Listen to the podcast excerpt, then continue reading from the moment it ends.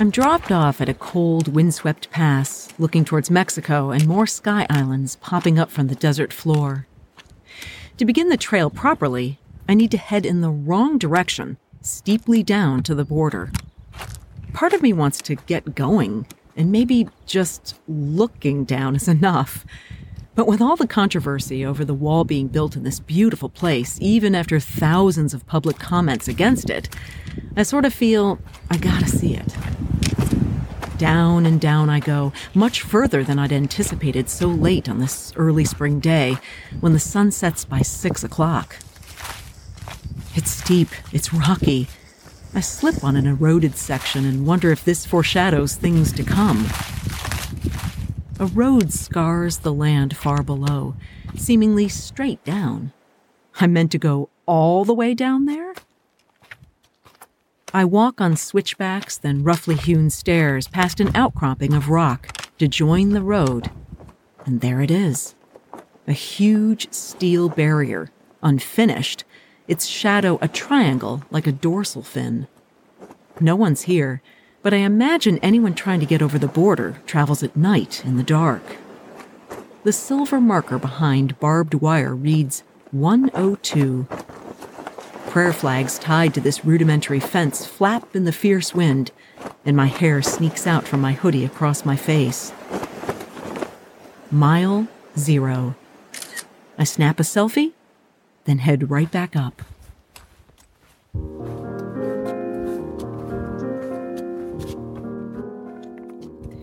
You're listening to the Blissful Hiker Podcast. I'm Alison Young, the Blissful Hiker, sometime professional flutist, sometime voice artist, and full time pedestrian. My goal in sharing stories of walking long distance trails as a solo, female, middle aged, titanium reinforced hiker is to empower you to learn to hike your own hike too. The colors change from frozen white to an arid tan. Mountains grow out of the dusty floor. Washes work their fingers out into a multitude of branches under cloud shadows. 30,000 feet below is a checkerboard of agricultural circles, like a message to the gods. A snow capped sky island comes into view as the captain informs us we're beginning our descent into Tucson. I'm on my way to start walking the Arizona Trail, and my heart beats fast with anticipation as we fly low over a green forested peak and the plane jiggles.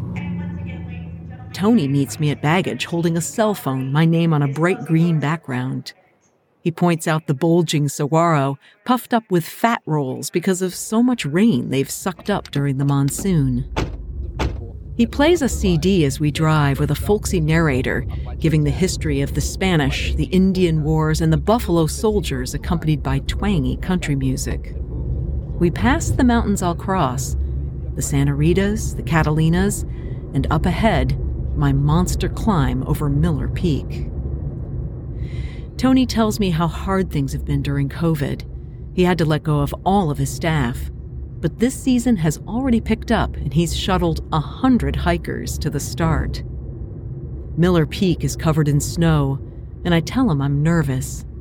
It doesn't help when he shares a story of a hiker who woke to a rattlesnake snuggled into his sleeping bag. I'm not going to be cowgirl camping tonight. It's supposed to get down to 19 degrees.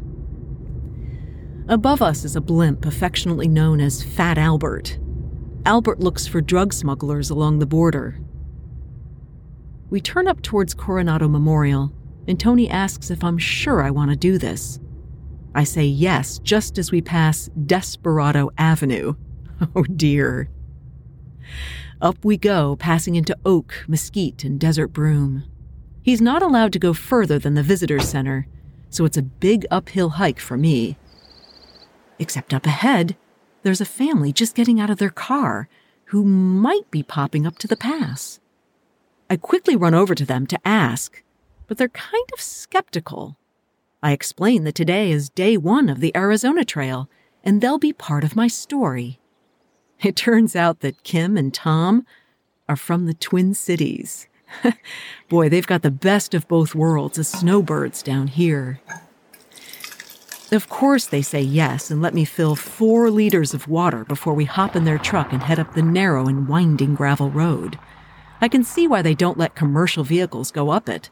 There's no guardrail, and it's a steep drop. But Tom handles it effortlessly. He asks me if I'm afraid to hike alone. I tell him I should be fine. That's right before he tells me he was a border agent. Then he proceeds to describe encounters, including murder, and I wonder if I'll see anyone. After they drop me at the top, I eat a sandwich, snap pictures, then head off on the trail, immediately taking a wrong turn and heading straight up to a view. It's a good one, but I need to go down. The border is far below, so I have to backtrack. It's rocky, dry, and it's windy. Cholla are turning a fluorescent yellow, I'm chilly in the shade and feeling the altitude, especially carrying about eight pounds of water. The term Sky Island is apt, as if a giant pinched the flat ground into pointy bits as far as the eye can see. I walk my mile and think that this is the distance to the monument, but it's only to a junction with the trail that I would have hiked had I not gotten a ride. Now the real mile starts, a steep incline with ball bearing stones ready to roll me off the steep sides. Down and down I go. I hear voices, but it's tourists from above, likely contemplating whether to follow me down. Or maybe it's border agents. The trail is well maintained, but very steep. At a washout, someone has carved stairs into the rock. It's switchbacks and steady before finally leveling off. I'm all alone in this wild wind and fractured landscape. A testament to what, I wonder? Fear? Nativism? An unwillingness to manage a complex situation as a team? What do I know? I'm just a hiker. But it's just not the wind taking my breath away.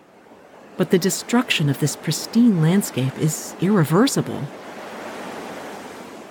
I don't bother climbing the barbed wire to touch the monument. It's not specifically designated for the trail, like the one at the Pacific Crest Trail in Campo, California at the Mexican border. This obelisk is one of 276 monuments erected after the Mexican American War ended in 1848. These represent a different time, when we took land from Mexico. Next to the partially built wall, this modest monument looks quaint.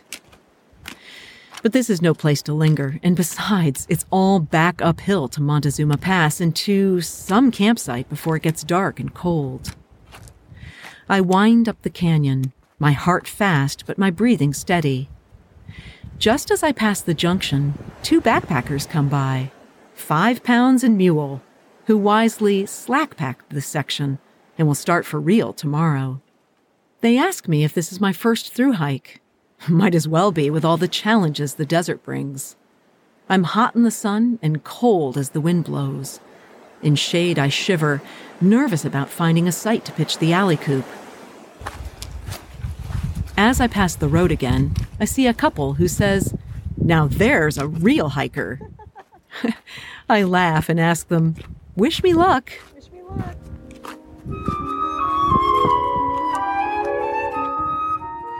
You're listening to the Blissful Hiker Podcast, a series of personal essays coupled with found sound and my own flute playing that explores my journey of self discovery, sharing the sometimes unglamorous but vital truth about empowerment as badass people who don't need permission to blaze our own trails in this journey we call life.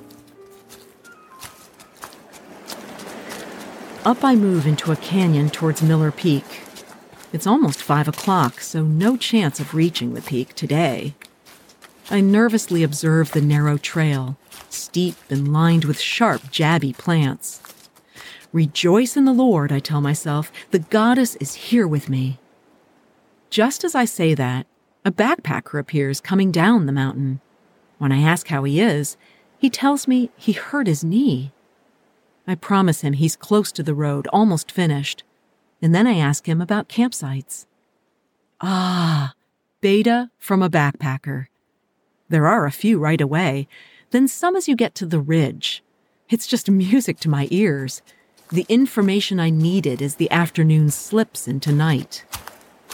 I passed those first beautiful sights, looking west out to the spectacular views of mountains and desert turning orange from the setting sun. But the wind is whipping here, and I still have energy and a little bit of time. It's steep and it's high, my breathing strained as I plod forward one step at a time. I pass mines closed off with iron bars and an ancient pipe that's long dry. The trail ahead looks like it'll crest a ridge, but then it turns in, sidling a steep drop above the winding road I came up on earlier. I put my hands into the loops of my trekking poles and will myself not to trip. I'm slow like a steam engine chugging up, but I keep my breath rhythmic as I lose the wind and head into shade, still warm from exertion. As I round the canyon, I see a large juniper above, mostly a ghostly trunk stripped of bark. It seems to sit on a flat section, and I'm certain it's my campsite. It's six o'clock and the sun begins to sink below the horizon. I reach the juniper, and just as I thought, a peninsula juts out into the sky, a flat space behind the tree acting as a windbreak. Large rocks lay about awaiting my tent, and I get right to it as the sky turns a surreal blood orange, a sliver moon above. It's cold within minutes, and I put on a fleece and my puffy as I bang in my stakes and hold them firm with rocks. The pad, pillow, sleeping bag, and all my gear is tossed in. I'm not all that hungry, so I drink a peanut butter cocoa mix and watch the last of the light before diving in. I'm warm enough and the alley coop seems to be holding steady. No one's joined me here, and I'm told it's too cold for snakes. A few helicopters are buzzing in the distance, and something is wailing with the wind. As for me, I'm ready for a deep sleep, one born of deep gratitude to my trail angels and the hiker with the campsite beta. The stars are out, but I'm going to sequester deep inside on this first night to stay warm and get a good night's rest for a longer day tomorrow. You can subscribe to Blissful Hiker wherever you get your podcasts, and please leave a review on Apple to help the show get discovered. Blissful Hiker is on Patreon right now. You can support the show financially as a patron and help me get on trail to collect sound and create these stories. You can find a link to Patreon in the show notes or at blissfulhiker.com. That's also where you can find other episodes, read the blog, see pictures, and contact me, blissfulhiker.com. Next week, I'm up and over Miller Peak at 9,100 feet and my first cowgirl camping in the Arizona desert. Until then, my friends, kia kaha and happy trails.